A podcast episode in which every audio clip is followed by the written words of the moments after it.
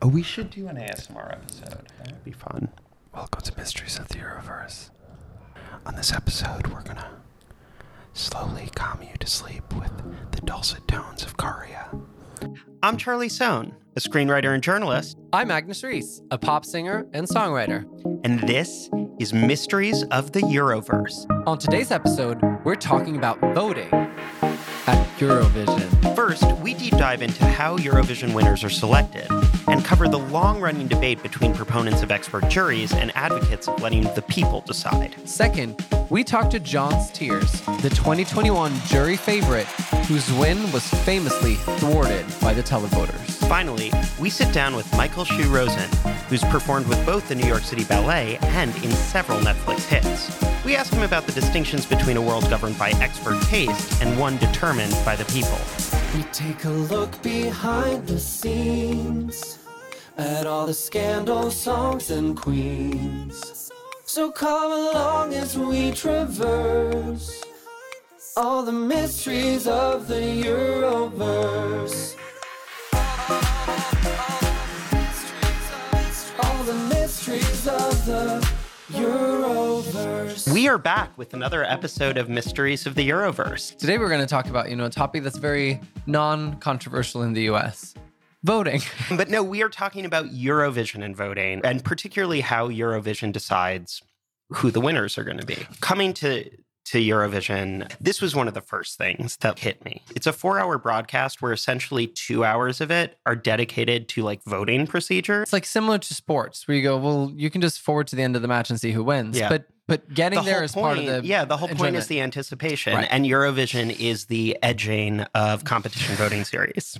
I completely lost the edging reference, but now I'm there. Oh, You edged me there. Oh, I looked into this and it's a little hard to give an exact number, but if my calculations are correct, over 25 times have the voting rules of Eurovision changed since it started. wow. There's also been a strong push to change the rules for this upcoming competition. What do we think is the right way forward? I think there's something admirable uh, and kind of insane about the fact that Eurovision is both transparent about the process and also so obsessive about adjusting here and adjusting there to sort of talk about where we are now. Every country has its own jury. And every country has its own televote total. in a competition where you have a country like Iceland with 300,000 some people, and then you have places like the UK or Germany with millions of people.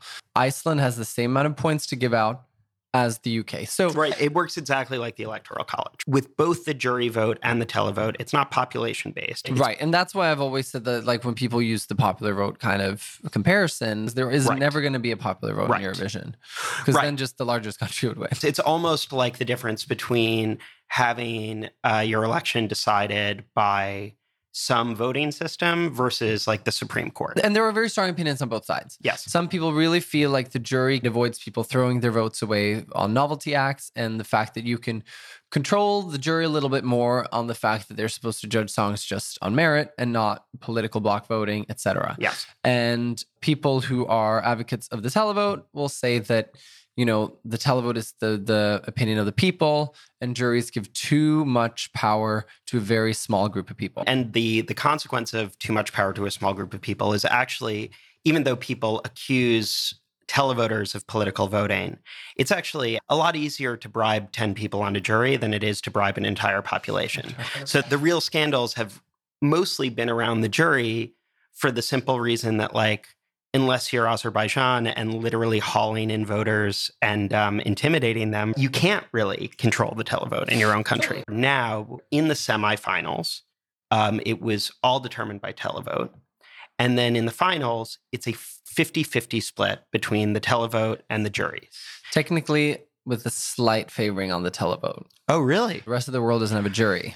the I think hottest debate among Eurovision fans on the internet right now is the Loreen versus Käärijä debate. So if you did not watch last year's contest, what the hell's your problem? Yeah. Um, but no, if if you missed last year, the contest came down to two contestants. Loreen was the favorite of the juries. and Käärijä was the favorite of the televote. Now, Loreen ended up winning the competition. Right. The fan debate around Loreen and Käärijä really reflects how people see the juries versus the televote. Loreen is a Eurovision icon. She brought a song that was very well crafted. Her performance was conceptual, but like very kind of austere. It really just leans on a lot of stuff that I think people associate with jury voters, people who work in the industry in each country.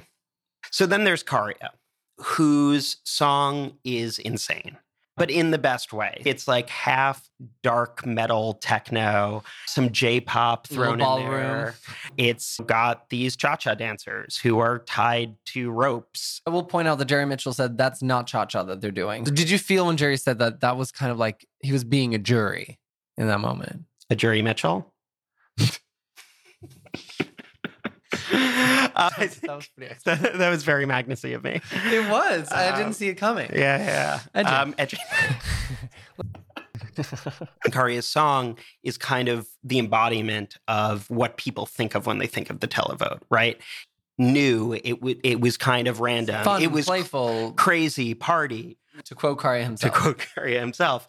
Jurors don't always take to something new as well because they're judging things based on like right. what they've seen work. Importantly, this tension wasn't really between Loreen and Käärijä, who are actually good friends. friends. Yes. But it was between the supporters.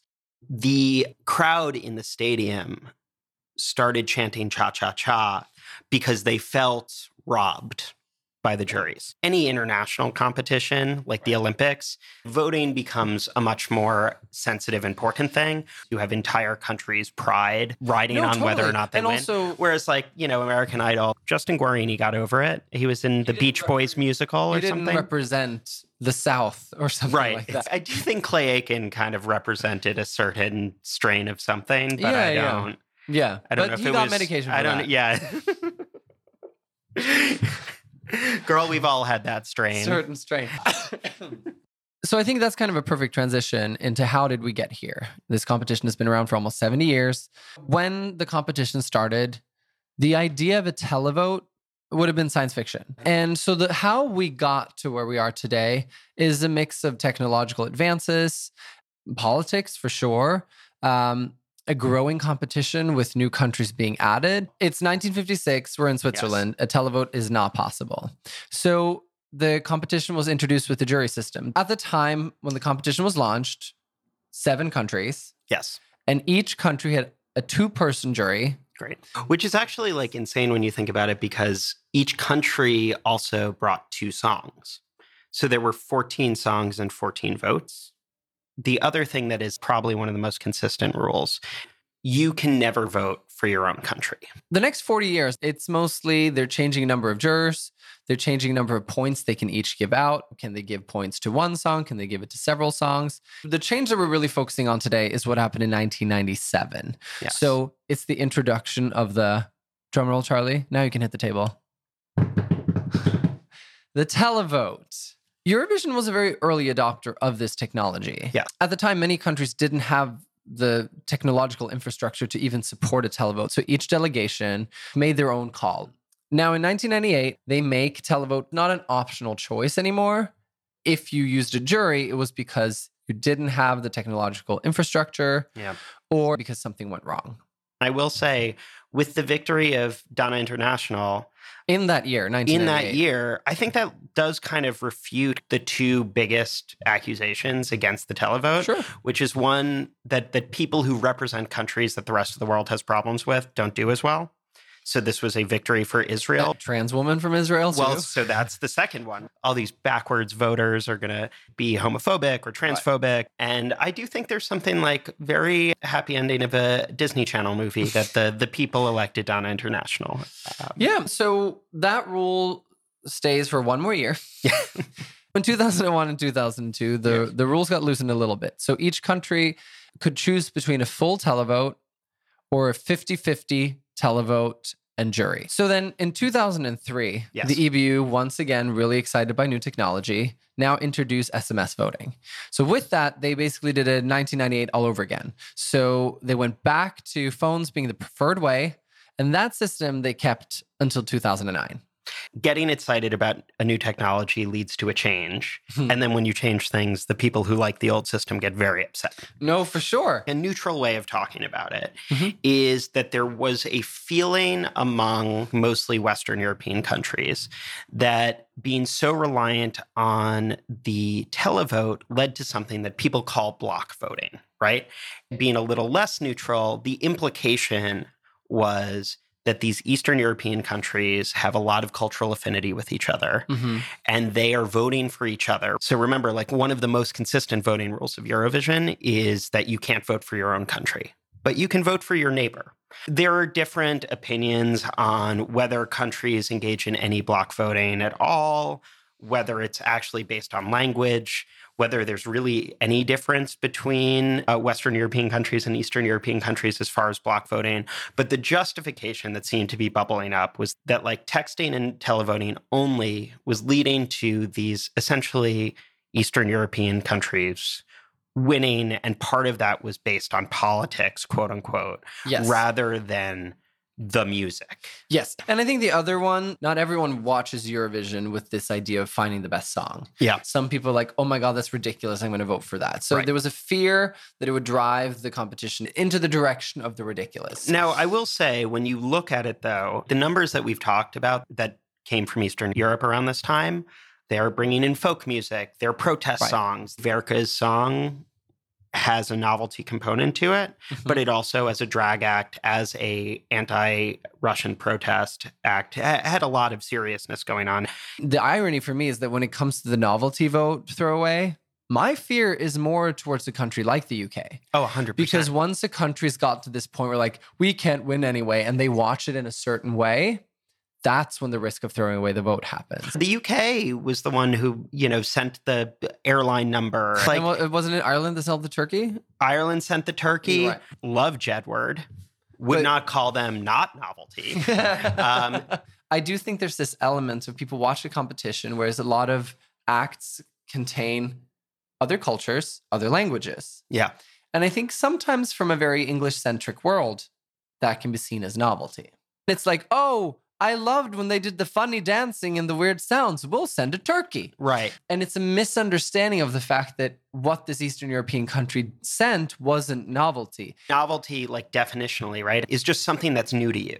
Being an American, there are a set of people in my life who listen to pop music who, if I showed them Loreen's performance, they'd be like, that's pretty weird. And so it's like the idea that you're going to draw like a huge distinction between Käärijä's is novelty. Because like Käärijä's is not a singing turkey. The problem with the, the UK numbers is they're dumb. Some people will say bearded drag queen novelty. Exactly. I don't think 100%. Conchita Wurst was a novelty at all. No. People like to call what's unfamiliar a novelty. Yeah. Well, I think one of the reasons I'm like super sensitive about this is Konstrakta's in Corpore Sano. Honestly, like that was the number that made me a Eurovision fan. And the thing that's ironic about that, and I'm sure some people refer to it as novelty, to Yeah. me, she is the polar opposite because what she did was like high art. It's motivated by a deeper purpose. Right. It, it's about something real. And and then again, like who preferred it, the people or the juries? Right. The people, it's actually like very inspiring to me because that is like out there stuff, the stuff that you think takes someone with context and who's like highbrow and intelligent. But like, no, they were the ones who gravitated towards a Konstrakta. I think Let Three's Mamas, it was a number that like you could decide to be dismissive of. It is very much grounded in a political point of view, and aesthetically, it's interesting. No, And- listen, I I am the person who believe that I don't necessarily call them novelty because I think there is a lot of substance behind what they created. That was a number that the televote strongly preferred over the jury's vote. Right. And the dismissive way of talking about it is like, oh, of course, all these people high at home on their couch are like, who are the crazy Stalin people on my screen who are in glam?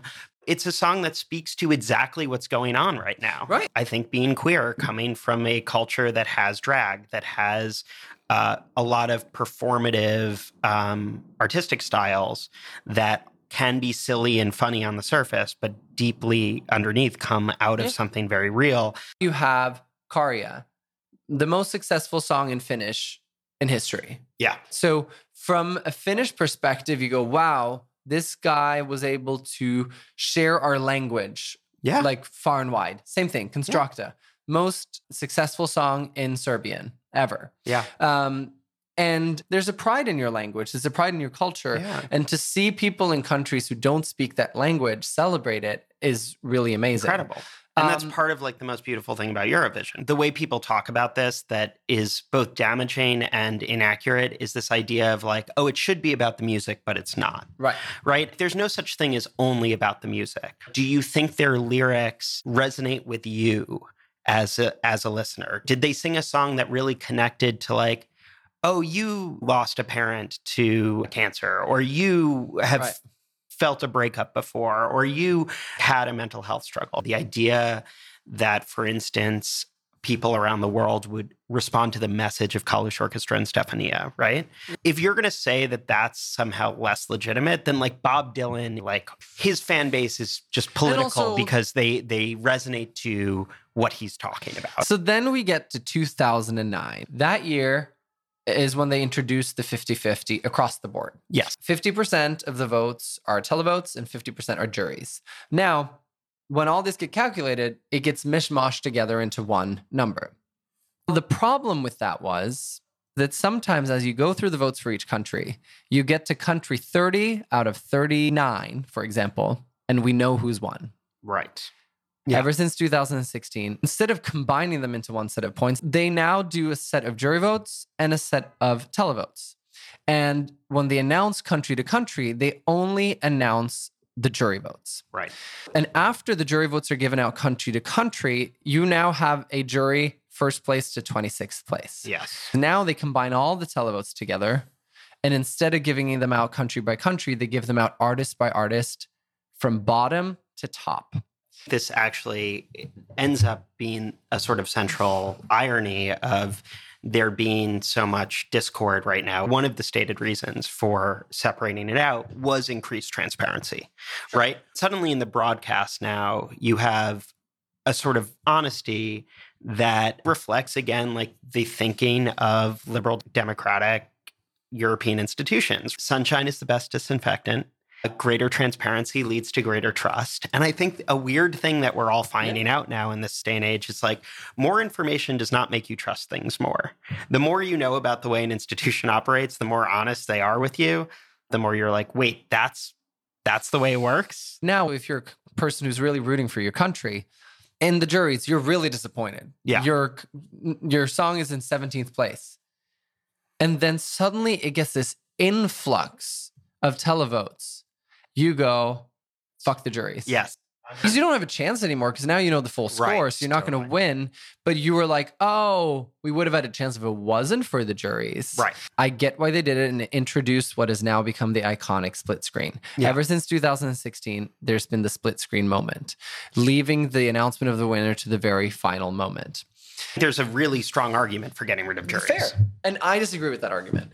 We have actual evidence of literally fascist dictators being able to manipulate the jury. We have evidence from last year, Eurovision 2022, of countries colluding to rig their jury results. Yeah. What we do not have, aside from Azerbaijan in 2012, is any documented evidence of the televote being intentionally corrupted. In the history of the contest, there's not a single winner that has not partially been selected by a jury. It's a huge part of the history of the contest. I really like the way the broadcast works now, Yeah. uh, where we sp- split the jury and the televote. I like that we save the winner till the very end. I don't want to lose the aspect to go into each country for their votes. My issue is that a lot of people are very heated about this and who calls Loreen the non-real winner. Totally. And I will say, like, at the risk of agreeing with you too much, I love Loreen. I love Käärijä. I think the song is crazy. It's party. And I would have been happy had either of them won. Loreen won under the system. And so any of my criticism of the system is not somehow there's an illegitimate victory in there. Okay, and moving to our guests, we're going to talk to the incredible Gjon's Tears, who, as you'll hear, was an early favorite in the 2020 contest, only to have it be canceled for COVID. His triumphant return in 2021 with Tout l'univers was kind of the perfect storybook ending. But then those pesky televoters got in the way. Then you're going to hear from Michael Hsu Rosen, who starred in Netflix shows like Pretty Smart and Glamorous, but who also trained as a professional ballet dancer. His experience in artistic worlds governed alternately by popular taste and expert opinion made him the perfect guest. First, let's listen to some of Gjon's Tears' 2021 entry Tout l'univers.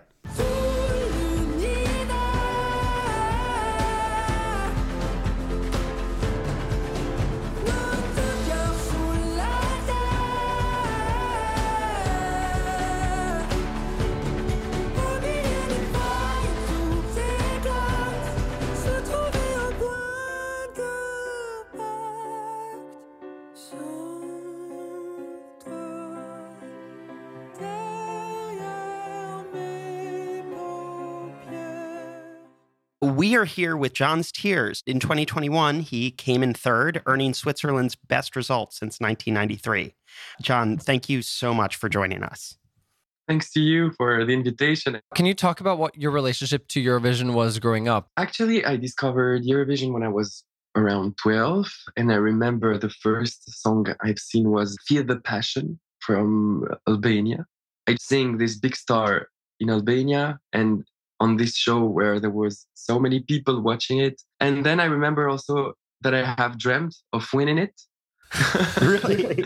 Uh, can you talk about how you came to to play the piano and and how that started uh, your love of songs and performing? I remember from school we had a kind of exercise we needed to present our hobby, and I didn't have anything, any passion.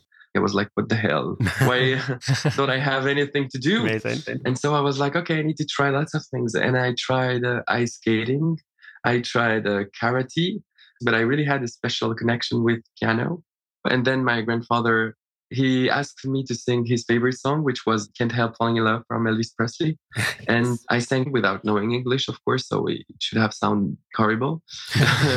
but he started to cry and um, he told me like you need to be seen by everyone because you can share something special. He was like, You have an high voice. Listen to Celine Dion, listen to Whitney Houston. So I was like just listening to her. I did Albanian's Got Talent and I finished at the third place. Like in Albania, it was crazy. Even when people have seen me in Eurovision for Switzerland, they were like, Oh my God, it's the little boy from Albanian's Got Talent. I went to the Conservatorio, to the open door day. I went to one of the teacher with who I wanted to work, and she, I was like, I want to work with you. She was like, You're too young. I was like, I cannot leave. I need to work with you. I stayed for almost two hours, and then I started to sing, and, and she was like, Okay, let's meet next week. and then that's what that's how I started the Conservatorio. Amazing. Yeah. So you mentioned Albania's Got Talent. You were 12 at the time, and then you also did Switzerland's Got Talent as well. Yeah, and then also uh, France uh, Got Talent called me to do the show. At that age, with that exposure, did it affect your social life? Like, how was that experience? The power of the social media wasn't that strong. If I failed, it was okay. I had the chance to be really respected for that at school. So people were a bit scared of speaking to me. So I was sometimes quite alone. When I was 18 years old, I've met my band. At that moment, I told my parents, I'm not going to study anymore. I want to focus into music because doing half and half things it doesn't work. I want to do it fully. So my mother she wasn't really supporting the fact that i wanted to stop my studies but at the same time she wanted to help me without telling me. When i did the last show she sent the video and the next day they called me and they were like we want you to do the castings of the voice. It was also another discovery of who i wanted to be aesthetically when I did the voice, I remember the audition, blind audition. I didn't even uh, brush my hair. And at that moment, I understood that this is TV and not really music. It's different. A Swiss duet, which is called Aliose, have seen me on The Voice. And they were like, We are doing a writing session. You should come. I was like, Okay, I don't know those people. Let's try. And in the afternoon, we finished the song. And then they told me, okay, we didn't tell you completely the whole thing. The idea of this camp is to send songs to Eurovision. And at that moment, I freaked out because I was like, okay, I just did the voice and I don't want to do another TV show. Then I actually, I've seen the story of Eurovision. I mean, The Voice, when it was like at its best year, it's like 12 million people watching it. But when you see Eurovision and it's 180 millions, it's like Okay. They're not joking. It looked like you might represent Albania at one point. And then you eventually ended up re- representing Switzerland. These countries, in some way, are related to your identity. So, would it have felt different representing Albania? to be honest, if I was asked this before the experience, I would have said no, it's not different. It's definitely different because the power of the delegation is really important. I've heard lots of stories.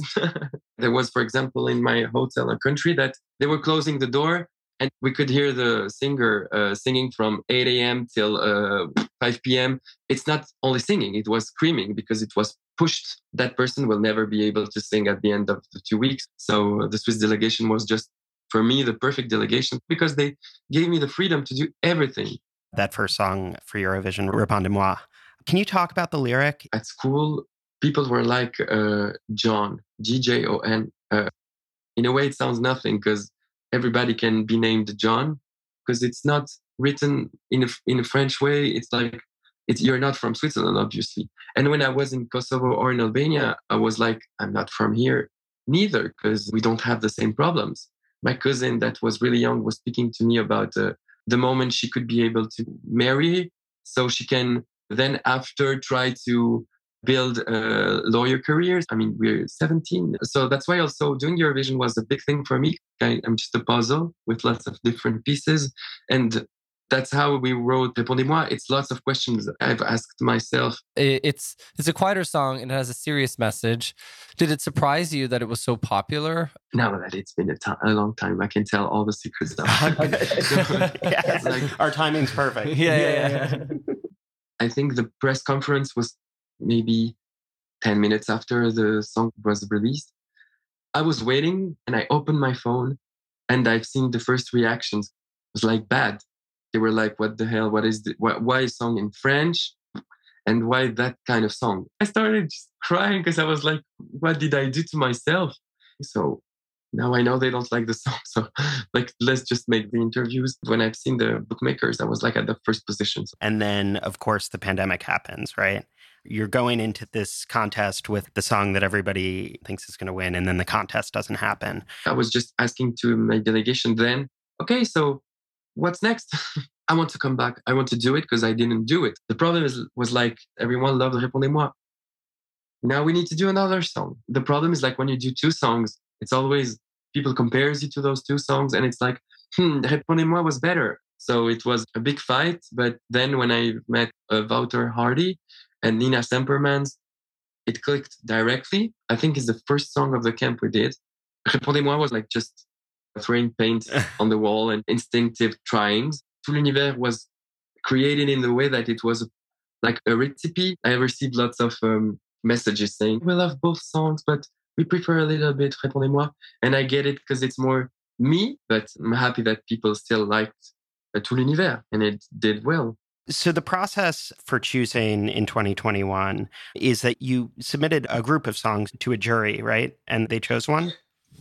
So I told the delegation chief, if I come back for Eurovision this year, I will compose my song. I think we did like 10 or 12 songs, but also we had the French version and the English version all the time almost to see what they liked the most.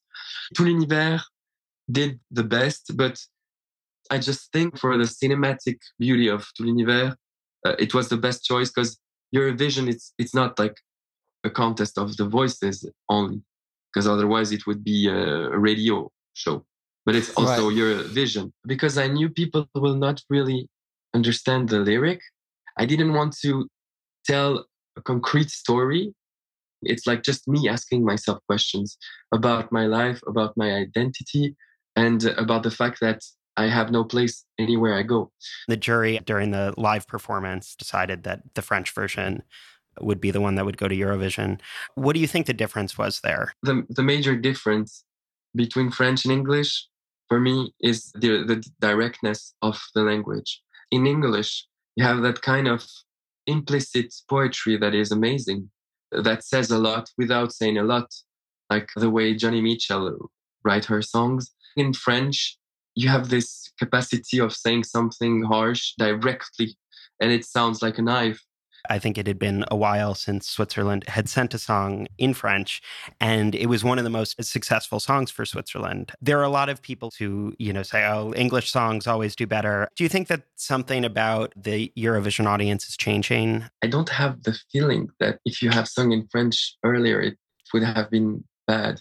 Because if you see, for example, 1956 and like all of the French songs that won since then, La Variété Française, the French songs that were exploding in the 60s, and like with Edith Piaf before with the 20s, is Eurovision more open uh, to languages? Any of them now? I would say for for sure, yes. The live performance of your song was really incredible, uh, and the choreography in particular.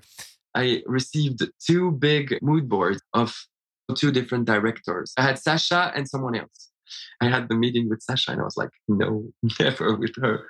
because she was like, she looked so strict. My delegation uh, chief told me, you need to see them for real and then you will make your decision. I've met Sasha and I was like, that's the person. I mean, how the hell did I not see that? I told her I love uh, dancing, but I don't feel comfortable at all, and I don't have the body to dance. I was the skinniest, the skinniest of my classroom. Other people in my class that, w- that that were a bit like beating me, and then I was like, I will never let myself again just being bitten, and so I gained weight. Since that moment, I couldn't really lose my my weight. I always had the feeling of being too fat, and so especially on TV, it's not really uh, helpful. She was like stupid, but okay. Uh, she was like, "What the hell are you saying to me? I can name a thousand of dancers that are uh, like overweight and still they dance uh, incredibly well." I start just doing improvisation, dancing without not really dancing, and feeling comfortable with my body. I, I couldn't imagine like uh, Beyonce singing on Tout l'univers. So you know, um, I needed to find a way of telling a story with movements the juries really uh, went crazy for the song, and the rules every year keep getting adjusted. What do you think the, the right balance is? The advantages of the jury is that you're looking for a kind of validation also from the music industry, but also the public vote. It's as important as the jury vote, and you need to also touch the people with what you're doing. A more recent tradition of sorts in Eurovision is the the famous split screen.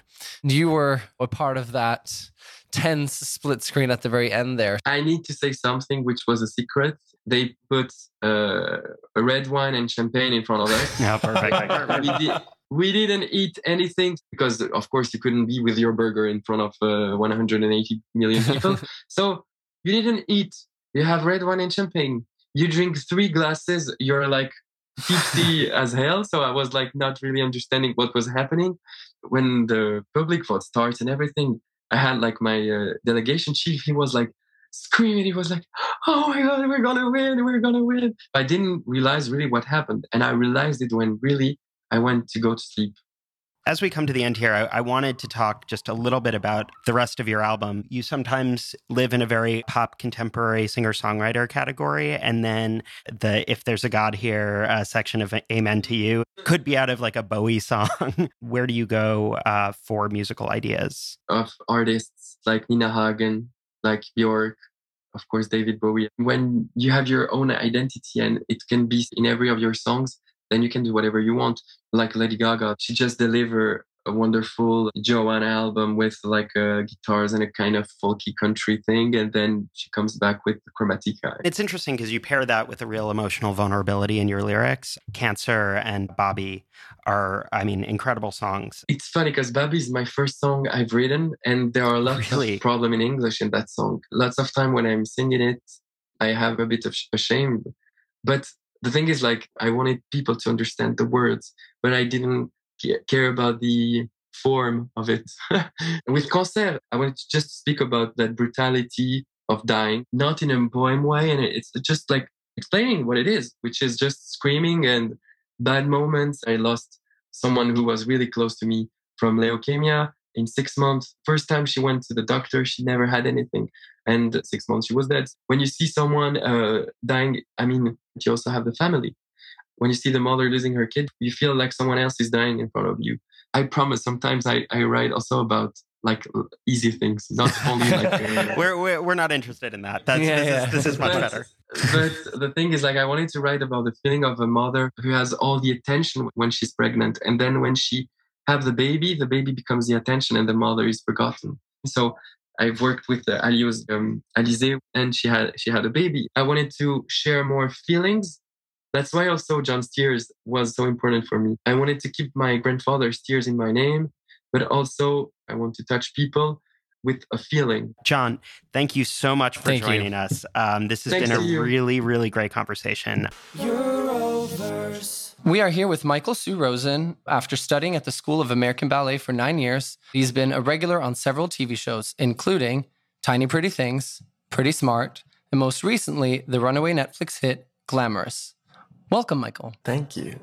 So I think one of the things that's so interesting about Michael's career is that he's got a foot in what's considered high culture, having trained in ballet for so long. And yet he's also spent a lot of his career in popular culture, TV, musicals. This makes him perfect for exploring a tension that we talk about a lot in Eurovision. The way the tension between high culture and popular culture can play out is in the gap between the taste of the juries and the televoters who are seen as representing the will of the people. It's an overly broad simplification, which is why we're so glad to have an expert in both worlds with us. Do you like the pressure we're laying in, Michael? Absolutely. No, I think the reason why I thought this would be fun was because I'm coming in absolutely blind. Oh, so yes. Yeah, yeah. oversimplification is sort of my bag at this point. Oh, and I have to say, nothing on this podcast is about accuracy or detail. So I actually know nothing about Eurovision and I know very little about pop music at large. can you say a bit more about that? Because Well, it's not that I don't know a pop music. I mean, I, I love music. I listen to music all the time. I, I just don't feel like cool. all of my references are from 1994, And you and I probably have a lot in common in terms of our private playlist. which unfortunately I, through this podcast, keep making public, which is probably not a great idea. Has there ever been an American entry? Flo Rida did. He he was featured on a song, so he flew out and kept insisting the entire time that he had no idea what this was, or where Yeah. he was, or what he was doing. I love that strategy. I know. That probably really won over the people Yeah, and the judges really- alike. Yeah. Okay, so Michael, we're going to explore the sort of tension between jury taste and televote taste in a game that we're calling I Will Be Popular, I Will Be Popular, I'm Gonna Get There Popular. My body wants you, girl. My body wants you, girl. I get you when I'm popular. Concise. It might not be our best title, but it is a lyric from Sweden's 2011 entry into the competition, one which pretty famously split the juries and voters, coming in ninth with the jury and yet second with the people. True populist.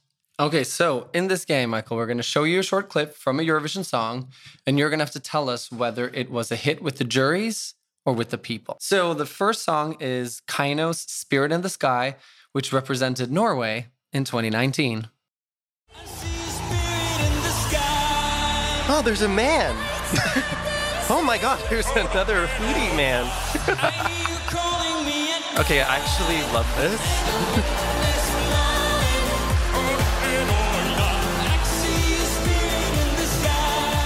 It's very tribal, which I feel like is populist.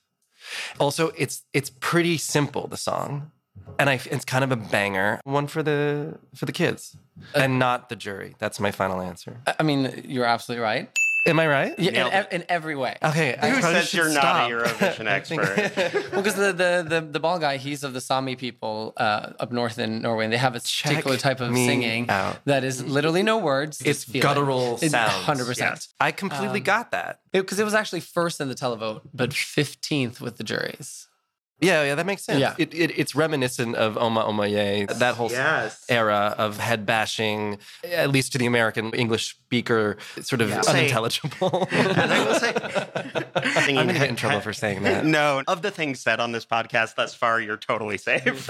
As someone whose singing is often described as guttural and in- incoherent, this has always been a favorite song of mine. Our next song is by Zdob și Zdub, and they represented Moldova uh, in 2022. It's fabulous. Folklore, rock'n'roll, black Chisinau, Bucharest. Okay.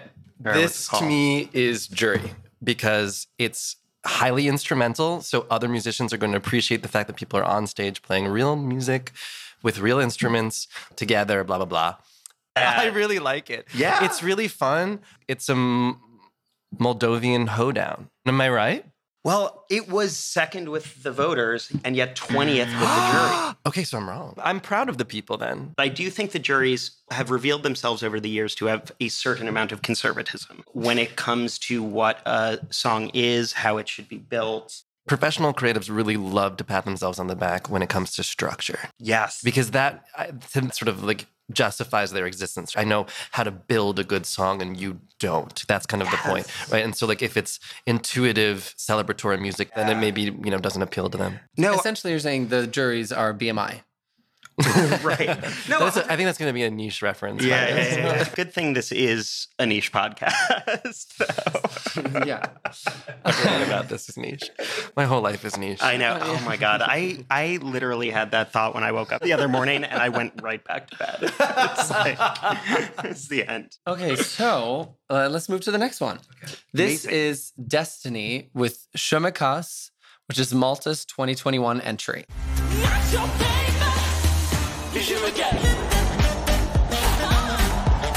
Okay, I'm just pausing to explain why I'm watching for so long. And it's Yeah, because you just said this thing about structure, so I'm, I'm- and how it builds. so Oh my god. the song builds. Michael, were you a straight A student?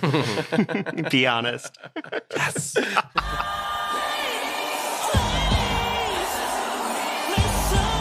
Okay, really fun bridge. This is one. This one's tricky. It's so fun. I just could see anybody wanting to listen to this song, dancing into in the club. But it does feel like a well constructed pop song. It also feels like a really well constructed brand. She's got the background dancers. She's got the the lights. The production value feels really professional and intentional, and also something like I've seen before. Yes. Maybe this is a jury. Magnus, I mean, did he get it right? you you nailed it. Yes. Okay. Um, Straight A. and baby. actually, another A, Michael. Thanks very much. we'll be sending you home with a report card. Just get it signed. I would only hope. I, I put this on the list because as someone who often is skeptical of the juries, I am obsessed with this song. I think it is It's so such- fun. It Oh, is so fun. And you're right, lives so well in a very sort of pop format, but like has all of these interesting touches. You mentioned the bridge, even the hook with the little, I guess, Norlands like trumpet. yeah, that's that, I was about on. to say the brass. So Eurovision is a lover of brass. So this one was third in the jury vote and 14th in the televote. When the song was released right before the competition, it actually like in betting Mm-hmm. markets and stuff was like slated to win. Betting markets, when it comes to Eurovision, is a huge thing, just like in sports. You're like, oh, you know, in the betting markets, and you're like, I'm in I music. don't know. That's where I'm investing my money. I don't. Do people like bet on like American Idol? I think people bet on everything. I also wonder if it's harder when it when everything is self-contained. because it's also a smaller audience base, so Because it's this like becomes more like the Olympics. Could yeah, could probably swing it. This, by the way, is the launch of our financial advice column. Please submit any questions you have. Uh, we will tell you to bet on Sweden. Yeah. When her performance happened, there was a lot of criticism over the dress she was wearing, and I really feel like there was a public reaction that was pretty fat phobic. Yeah, And and, so- that's probably why the pe- people don't like it because Right, honestly, exactly. sometimes can't trust the masses. I agree You're, that um, you can't always trust the masses because block voting and all that stuff when it comes to countries supporting each other, people love hate watching. It becomes like fun to say the most negative things. And I think there is that novelty vote fear where it can just become a joke. Right. Although this, I think, is different than that. I brought up fat phobia. That is the way for me that the juries have been occasionally protective. I would draw a line between that and, you know, it, all the Eastern Europeans would vote for each other and it would all be camp novelty numbers. I'm not afraid of that, but people are going in with certain biases and having some sort of check on that is not the worst thing, I guess. Oh, you're coming around to it. I Yeah. will say I was a person who was disappointed with the staging. I don't want to dismiss any criticism of the staging or costumes or song as fat phobia, but seeing the jury be a little bit careful about that made me smile. there you go. And then the question is Did North Macedonia make you smile? The more important question is is it going to make Michael smile? that is more important. So this is North Macedonia's Proud by Tamara Todevska. I'm watching an ad, How's the ad? Highbrow? something I've seen before. Eh, all right. Sorry, this is making me laugh. We've got some black and white images of young women, mothers, children, inspired? babies, mothers, motherhood, womanhood, girl. Okay, now it's Yeah. making sense. This song feels like it's trying to teach me something, which immediately makes me feel like it's not a populist. It's so hard to not react. Um, it's like it feels mean. I'm gonna say jury. You're right. Nailed it.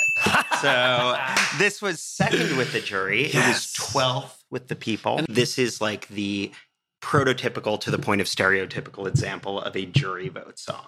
It is just totally bland. The Right. lyric it's boring. it's It's, bor- it's yes. edifying. Yes, it's very edifying. the message is great. Yeah. We love women. Right. But also it's just like and it's like musically. I guess it's right. like it's it's com- vir- it's very competently done. it's it's virtuosic, yes. right? She shows does, off the singer's voice She's really got well. a great voice. This was absolutely written by a professional who has written many songs before. Yeah, Um, I'm bored to death though. So this is Il Volo, which is Italy's entry in 2015. okay, he's cute, Yeah, very cute. sparkly behind the eyes. Very Oh, sparkly. oh, oh and he's in a groove. Okay, I didn't notice that. You're gonna hit some harmonies. Mhm. I'm excited for that.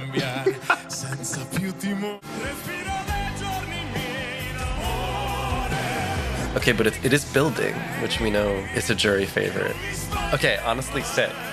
All right, what's the call? What's the call? Here's my thought process. It feels sort of like highbrow, obviously, because it's like operatic singing. But maybe then I was thinking about my one and only so far miss. The Moldovan Yeah. hoedown is actually like totally for the people. And this feels like that because it, it's like Italian. It's very, this is representing our country. And then it breaks out into this banger that's for everybody. And so to me, this is a populist vote. Michael, you nailed it. I'm in shock. I was like, I'm putting this on To so I try can make a and, point. and sabatage me? well, good That is- luck, this, Charlie. This, this, My mommy we'll will be signing my out- out report of card and she will be very proud. And out of the examples, it's where the jury and the people were closer together. So that matches also a lot of the. Yeah, Yeah. no, that actually would have been my instinct. Like, It's it's honestly a great showcase for why Eurovision is so fun. It's got the the regional nationalistic thing where it's like you know it, Italian pride, and you can lose yourself in the club to it. A hundred percent. I know it didn't surprise Michael, our Eurovision expert here, but uh, it shocked me. Um, I would have been like, "This is like jury bait, a hundred percent." Right. And the closest explanation I could find is France's entry a few years before was another popra number, and it surprisingly bombed. So there was this kind of weird rule that that I guess in people's head was like flopra. It's flopra. oh my god, I love that. the broader problem with the jury is just that like they create rules for what's good and what's not. And professionals in general, I do this as a writer all the time. I'm like, oh, I'm reading this script and we're 10 pages past when we should have pushed into act two. This person Yeah. does not know what they're doing. These rules can end up blinkering you to stuff that's like creative or interesting. But you know what? I think also this is the kind of seen it before that I think would turn off the more highbrowy people because they're like, we've been doing popra for so long. Popra, like you think about it in the sort of American context of Lloyd Webber, the way he's received is as sort of populist schlock because the highbrow people look at it and they go, "No, I know what opera is. It's not that, right?" But yeah, or maybe it's that Europeans are like, don't go there. right, exactly. Opera is too How, precious. how dare How you? dare you corrupt Not in the Puccini's house. Yes. So let's let's bounce to the next one. This is Konstrakta's in Corpore Sano, which is Serbia's 2022 entry. Is she saying Meghan Markle? Yeah. She's a- asking what the secret is to Meghan Markle's hair. This is already. This is a Broadway show.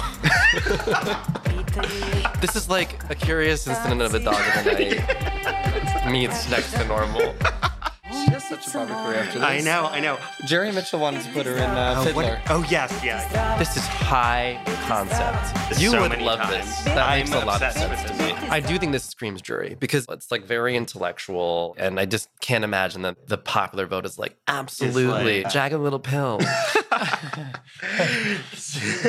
so um, this placed 11th with the jury Oh. and fourth with the people. Get out it was of it town. was the surprise hit. The first uh, the- Saboteur. You did that on purpose. I did. No, but you were trying to throw me. Well, no, but this is my villain origin story because this is where I started to hate the juries. This was the first Eurovision we went to, and I fell in love with her. And they I'm so confused. because it's the the, thing is- conservatism, I think. no, I'm con- I'm more con- I'm more confused as to why the people loved it so much. the most unapologetic thing of itself is like what people end up loving.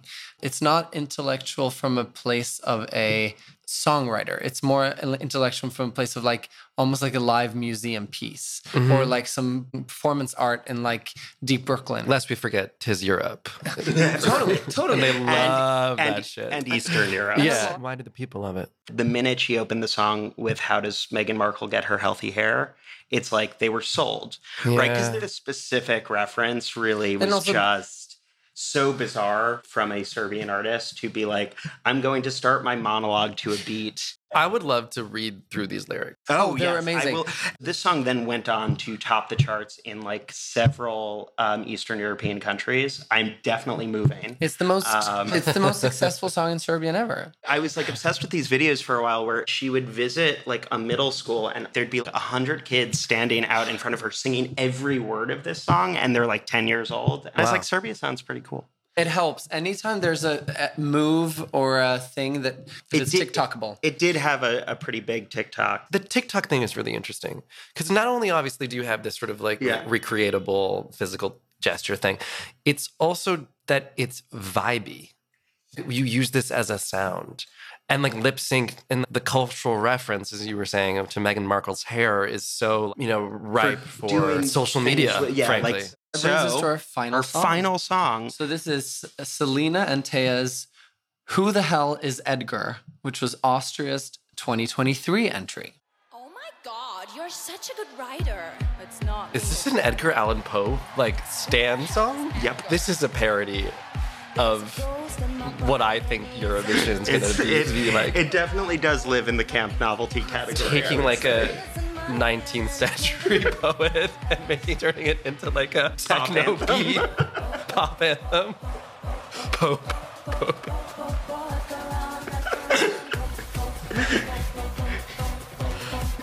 The idea is that they're songwriters, and one of them has been inhabited by Edgar Allan Poe, and she starts writing these amazing songs. Why is there math involved? So, That's how much Spotify pays for a stream. so even though she's Edgar Allan Poe, she d- can't, Can't make money, any money. Is the idea? and WGA it's- strong. And it's commenting. WGA is strong. But yes, it's a commentary on like how women are treated in as the music writers industry. in music industry. As, as a woman, even inhabited by a very famous Oh, male I poet, see. she still can't get paid because it's coming through a female body. okay, Are you exhausted? I'm really thrown by this one, but I'm just gonna I'm just gonna take a wild guess.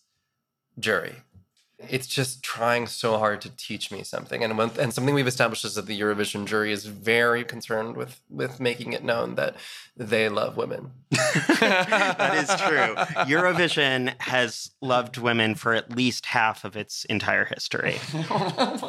Because it took until feminism. Uh, yeah, so it came in eighth in the jury and 21st among the people. But I think there is an interesting qualifier on this that, that does point out another difference between the juries and the voters. So this is in the finale, which has the widest audience. How do you make it to the finale? You have to get out of the semifinals. And those are broadcast and voted on as well by people. But it's a smaller group of Eurovision fans, right? They did come in second in the vote in their semifinals. The They- popular vote. but these are Eurovision fans. So there are a couple of explanations for this. One, the music video, I think, was a lot better at advancing the narrative that's in the lyric. Because I love the music video so much, but I was like, how can you translate this to a stage? But also, it's like the only reason I understand the story of that song is I saw it via the music video first. Does Poe like come to life? Is he like animated in some way? In No, the stage performance at some point, he actually is. Oh, yes, he Um, is. But in the video, it's grounded realist video, actually. She shows up to like a she shows up to like a I board meeting with I haven't a even seen fake it, and I beg to mustache. differ. Fair. After all this, what are your impressions? I think when I was younger, I was very um, jury in that I was sort of trying to prove to myself and to everyone else around me that I had taste and I knew what I was talking about. I was really smart. And the older I get and the more that I actually work and make art, the more I feel staunchly that if you like it, it's good. I used to be a dancer and people, you know, well, I, I didn't really get it, you know, but that's, but I'm sure it's great. And I'm like, no, if you didn't get it, it didn't do its job. And if you didn't enjoy it, you didn't like it. And that's totally valid. Um, and so I think it should just be a popular vote. Screw the jury. Yes. thank you, thank you, thank you, Michael, for providing all the validation I need. But are you sort of team jury? No, not so much team jury. I think the jury's presence is important more so in the way the competition grows over time. Like in the political aspects also really play in. I mean, Yeah. of course, it's not surprising Scandinavian countries tend to vote for each other, Eastern Bloc tend to vote for each other. Like if you see what wins and see what succeeds, it's very much a mix of the two and it really attracts Yeah, you know what? a broad range. So That's entirely convincing, and I think the truth is, it's it's a good system that we really need both. You know, yes. I'm so disappointed. That was that was the, I, I, I was so happy. But I Don't worry, I'll cut out the first one and just the one where you agree with me. We're going to be releasing two different versions of this podcast. Oh my god, it's like the director's cut. Oh my but God, it's the yeah, Charlie but- cut and the Magnus cut. because if one hour a week wasn't enough, yeah, yeah. It's very fun. I'm like tempted to watch even more YouTube videos Oh of my God. performances, we'll send you a curated and I'm list. sure you will facilitate that I mean, for me. well, we are so grateful that you joined us. Thank you, Michael. Yeah. And I still don't know how to end a segment. Do you want to try, Magnus? I think that's it. And that's it. No. I think we had two great guests on this episode, and I'm just so happy to both of them for joining. Um, and Magnus, I'm happy about you joining. Um, it was so nice having you on. This I almost episode. considered not, but then I changed my mind. I know you. I, I mean, it, it happens sometimes.